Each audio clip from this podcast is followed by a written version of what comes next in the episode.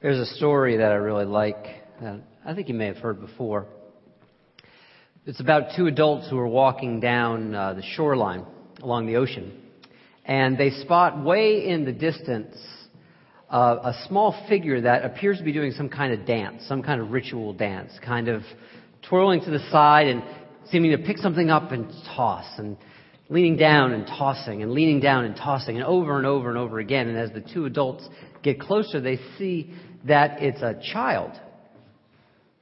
And when they get even closer, they see that about a mile up the beach, thousands, hundreds of thousands of starfish, uh, starfish have washed ashore. And this child, one after another after another, is picking up and throwing in the starfish back into the ocean. The adults see that there are so many starfish. And so one of the adults goes up to the child and said, You know, it's kind of admirable what you're doing, but you have to see how many starfish there are here, right? What difference do you really think it's going to make? And the child, without even kind of looking up at the adult, holds out the starfish and before throwing it back says, It makes a difference to this starfish. That's kind of the meaning of today's message. That really big questions, really big, perplexing questions, the kinds of things that might keep us up at night, require truly intimate answers if we're going to make sense of them. Now, this new series honors the fact that music is an essential part of our ministry here at Wellsprings, an absolutely essential part of our ministry and who we are. The songs that we do, not just this one today, but all the songs that we do, they are intentionally designed to make connections. That the songs that some of us might be listening as we drove up here today could be the same songs that we listen to right here and right now.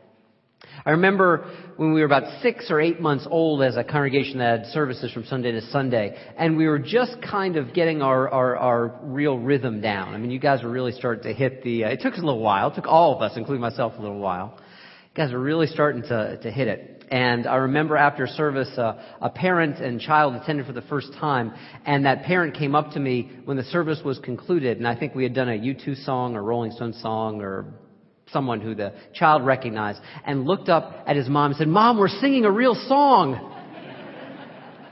real songs. That's what this is about, this series, Songs of the Spirit. These are songs with spiritual resonance. Some we have done before and some we have not. The goal is in doing this music not to be hip, it is to be relevant to our lives, to help unearth our desire to continue making sense of our lives. This song here today, Do Something Good, it's by this person. It's by Tift Merritt. I don't know how many of you have heard of her. I absolutely think she is just the greatest thing since sliced bread.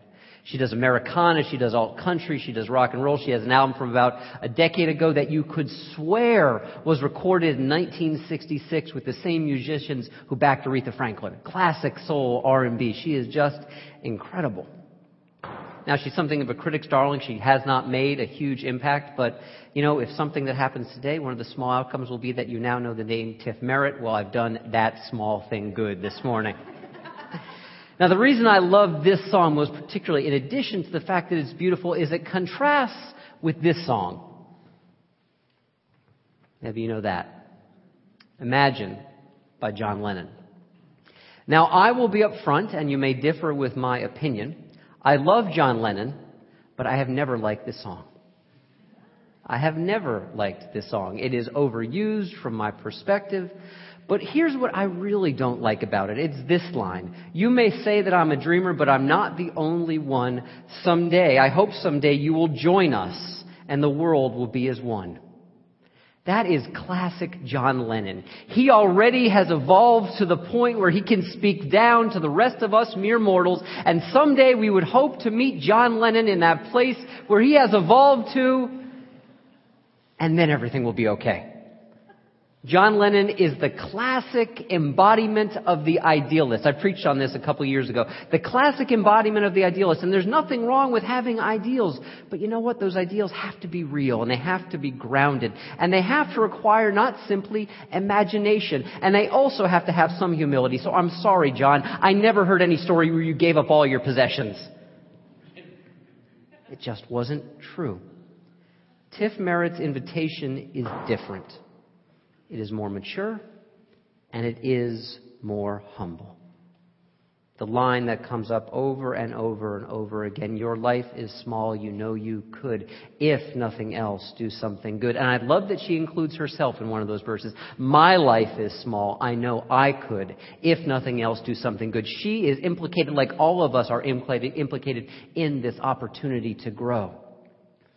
I love this song because I am someone as perhaps you are, who has moments of feeling overwhelmed by the amount of sorrow and suffering and injustice in the world. Just the plain old unfairness sometimes of this life that we lead. This song brings to my mind my favorite quote about the nature of the spiritual life that I've said for as long as I am here, however long that will be, I will bring this quote up every six to nine months, I think. It's by Pema Chodron the American Buddhist nun. I'm going to paraphrase it because it's quite a long quote. She talks about that the image for many people of the spiritual life is this, as if we are ascending a mountain up to the very top where the air will be clear and there will be no more problems and everything will be revealed to us crystalline. And all the issues of our lives will melt away. She said the only issue well, actually, there are many issues, but she says the real big issue with that image of the spiritual life is that in that image we leave everyone else behind. Our suffering pets, our alcoholic brother-in-law, all the people who are still struggling with fear and loss and grief and anger. And so she said the real image of the spiritual life is not up, up, up, away, but it is if we inverted that mountain and the mountain heads down and in as we learn to walk that path down and in, we recognize we are not trying to get away. We are trying to accompany others in their walk away from fear, away from sorrow, away from their unhealed hurts. And Pema Chodron says, and I love this image, it is one of my favorite images of what is sacred. She says we can find at the very center of that inverted mountain the healing waters of love that will not die. Always here for us.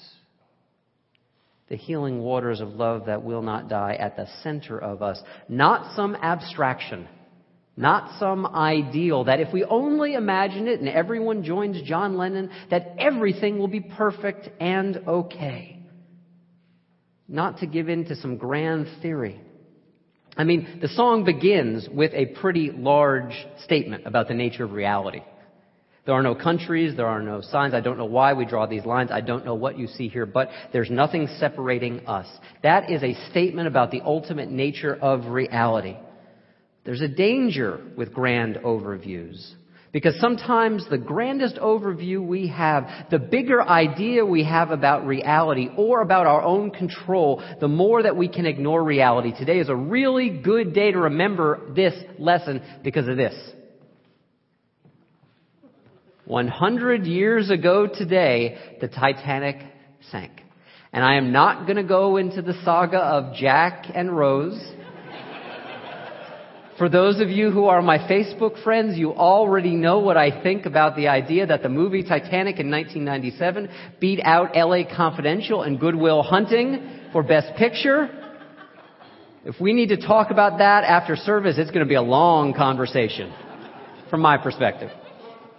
So beyond what the popular imagination and mythology of the Titanic says, here's the reality. The reality is that the Titanic went to sea, the unsinkable boat, the largest boat there was a hundred years ago, with less than half the lifeboats that it needed because it had an idea of itself that it was unsinkable. And guess what? It sunk. And so of the 2,200 passengers and crew, only 700 survivors.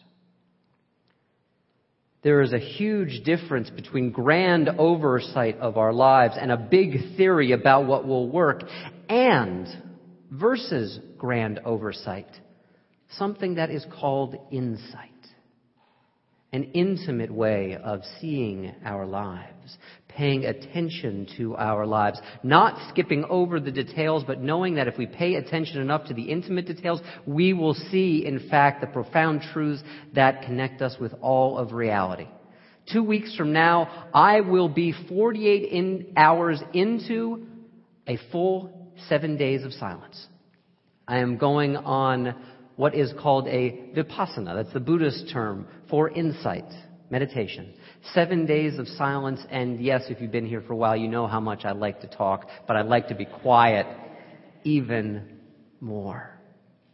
That's what insight is about. It is about getting to know the nature of our own lives so much so that we actually can see that which is outside of ourselves clearly. Because finally, what is inside is also outside. It is all here. This song, Do Something Good, pivots on that distinction between the grand overview and the intimate insight that connects us with all of life. The facts of life are big. Sometimes the facts of life are overwhelming. But the meaning of life, for there to be true meaning in life for us, must always be intimate. We must feel it. We must be connected to it. Because on the moral and the spiritual level, that is what makes a difference staying in touch, having an integrated relationship with the meaning of our lives.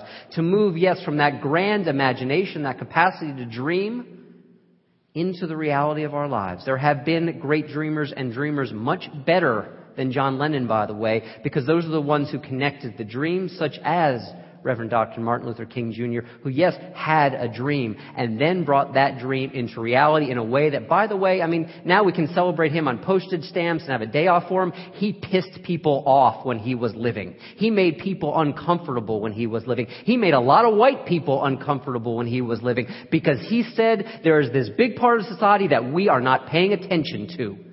And if we want to live out the true meaning of our creed, we have to learn to pay attention no matter how much it makes us uncomfortable.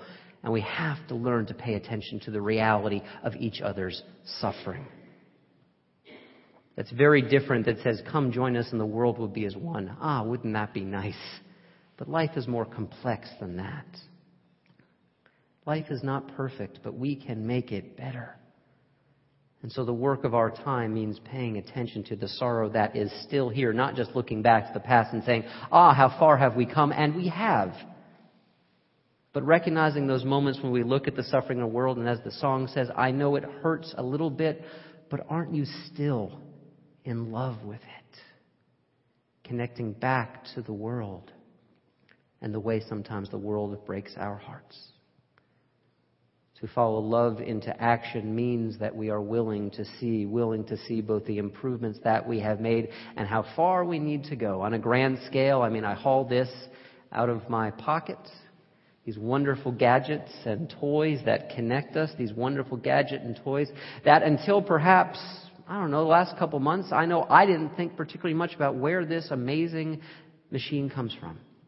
And then we started to hear, as perhaps some of you did, perhaps even read the uh, article in Newsweek magazine or online at Daily Beast about Foxconn, this word that perhaps not a lot of us knew. Foxconn in China that had a whole raft of worker suicides and overwork and underpay. And Foxconn's response to the worker suicides was to put out larger nets in the dormitories where the folks were housed.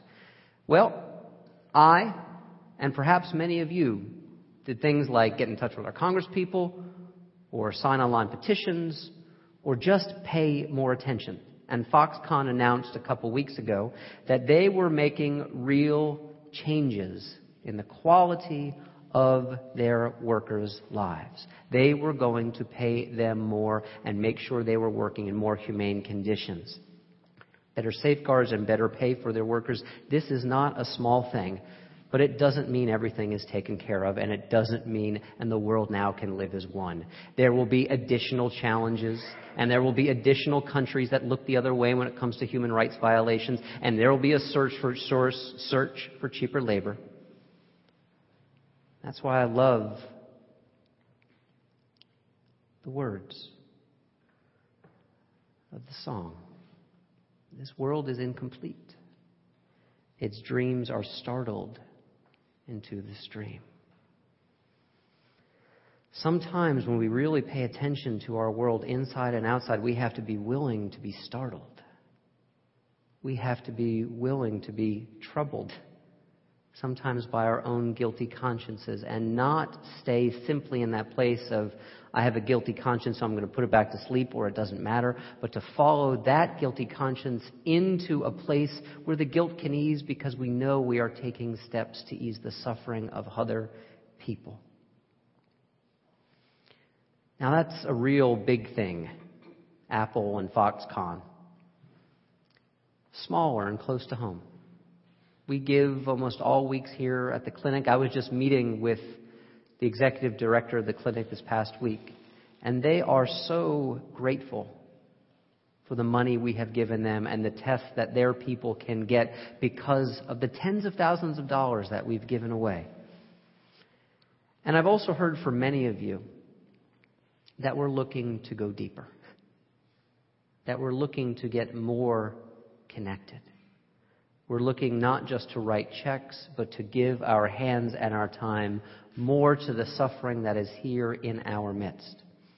About six months ago, we had a day of service in the congregation, and some of us went to the clinic to help them clean up. And a bunch of us, and I was with this group, went over to a place called the Good Samaritan Shelter, which is in Phoenixville. And it's a part of Phoenixville that is not the most sexy part of Phoenixville. It's a part of the world that perhaps looks a little rough. Good Samaritan Shelter cares for people who have lost their houses. It cares for the homeless, giving them 45 day shelter emergency if they need it, or giving them longer term transitional housing so that they are able to get back on their feet. I talked with some folks in the congregation a couple weeks ago. We've been doing a lot of talking in the last few months, as well we should, because we face some of our own challenges here, about how we want to share our energy amongst us and beyond us here at Wellsprings. And so we're going to do another day of service at Good Samaritan Shelter. It's June 16th. It's a Saturday morning. Kids are invited. I invite you, if you are able, please join in that day. And it doesn't mean the world will live as one immediately because of our small efforts. But who knows what it will build into over time? Who knows the relationships that we will build with people who our lives may not have us see very often? This capacity to build relationships and to continue to pay attention, it has a saving property. This past week, I just finished in one day, pretty much, reading The Hunger Games, the first book. I mean, I can't tell you the work I blew off. I mean, I stayed up until 5 o'clock in the morning writing this message because I was reading The Hunger Games all day long. and I've just started the second book. And by the way, if I didn't have to be here this morning, I would have stayed up until 6 o'clock this morning finishing the second book of the Hunger Games. And you know what the Hunger Games gets so right? Well, it does many, gets many things right, but like Harry Potter or like Lord of the Rings, it describes a world that sometimes is so brutal, is designed to bludgeon the hope out of us. And that what calls those heroes and heroines back and back and back to their lives, not to choose simply to give up, it is the reality of connecting relationships. It is the reality that life can always and should always be dreamt large. But life's meanings, most profoundly, are lived in the intimate connections. That is what can help keep us alive and in this life when we find ourselves despairing. And so I love the way this song ends an image of a child. an image of a child that is startled, an image of a child that has another day, new day born inside. This yearning to connect, this vulnerable yearning to connect, this desire to be with one another. It's one of our core values, core beliefs here at Wellsprings. We talk about like a pebble dropped into a pool. We do not know how far the ripples of our actions may reach. I find that to be amazing news because for a control freak like me, the fact that I cannot control outcomes is an amazing thing. All I can do is hope to shape. All any of us can do is hope to shape the power of our own intentions and to hope and pray that our good, loving actions are part of that integrated flow of the universe to love and to justice and to kindness. Perhaps then our prayers will not make it be so, but our prayers will be, may my own goodness and decency match up and meet up with the goodness and decency of others and may something wonderful come of that. There's a quote from one of our leading lights of our tradition. I talk a lot about Emerson and Thoreau. This is a guy named Theodore Parker, who was one of their contemporaries. Theodore Parker, who guarded in his own house with a shotgun runaway slaves in the 1840s and 1850s, put his own life on the line for other people's lives because he believed so powerfully in decency and dignity and justice. This quote has been paraphrased by Martin Luther King and many others, but I love the original because it's very humble. Theodore Parker, in the midst of struggling for justice and kindness and love and more of these in life, said, I do not pretend to understand the arc of the moral universe. The arc is a long one, and my eye reaches but little ways to it. I cannot calculate the curve or complete the figure by the experience of my sight alone, but I can divine it through my conscious conscience. And from what I perceive, I hope it bends towards justice this humility and decency and kindness. To hold these as fragile hopes at the center of ourselves is to know that there is always work to do. And so I go back to that story that I opened with, and I want to put a little postscript on it, not one that I've heard before, but this is the way I'd like the story to go. This is my prayer, is that those adults and their cynicism and what good are you going to do? What difference are you going to make? And hearing that answer, it makes a difference to this starfish, the little kid says, and a little child should lead them. And these two adults all of a sudden see what a, excuse my language, bullshit thing cynicism is. And they start picking up starfish. And other people come along. And they start picking up starfish. And other people come along. And they start picking up starfish. And eventually, the beach is cleared of starfish. And the starfish have all found their way home. Our lives are small. We know we could. If nothing else, do something good. Amen. And may you live in blessing. Let's pray together.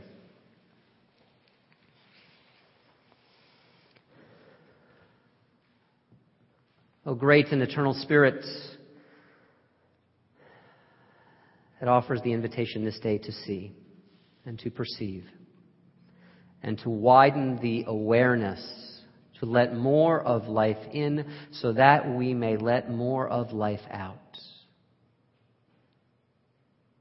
Even if it is troubling, even if what we see is difficult to know that the sources of love and light and joy and justice and compassion within us, these are truly limitless qualities. But they only make a difference if we practice today, if we perceive today. May we have the power of moral and spiritual courage to move from imagination to action and to be healers and to be healed. Amen.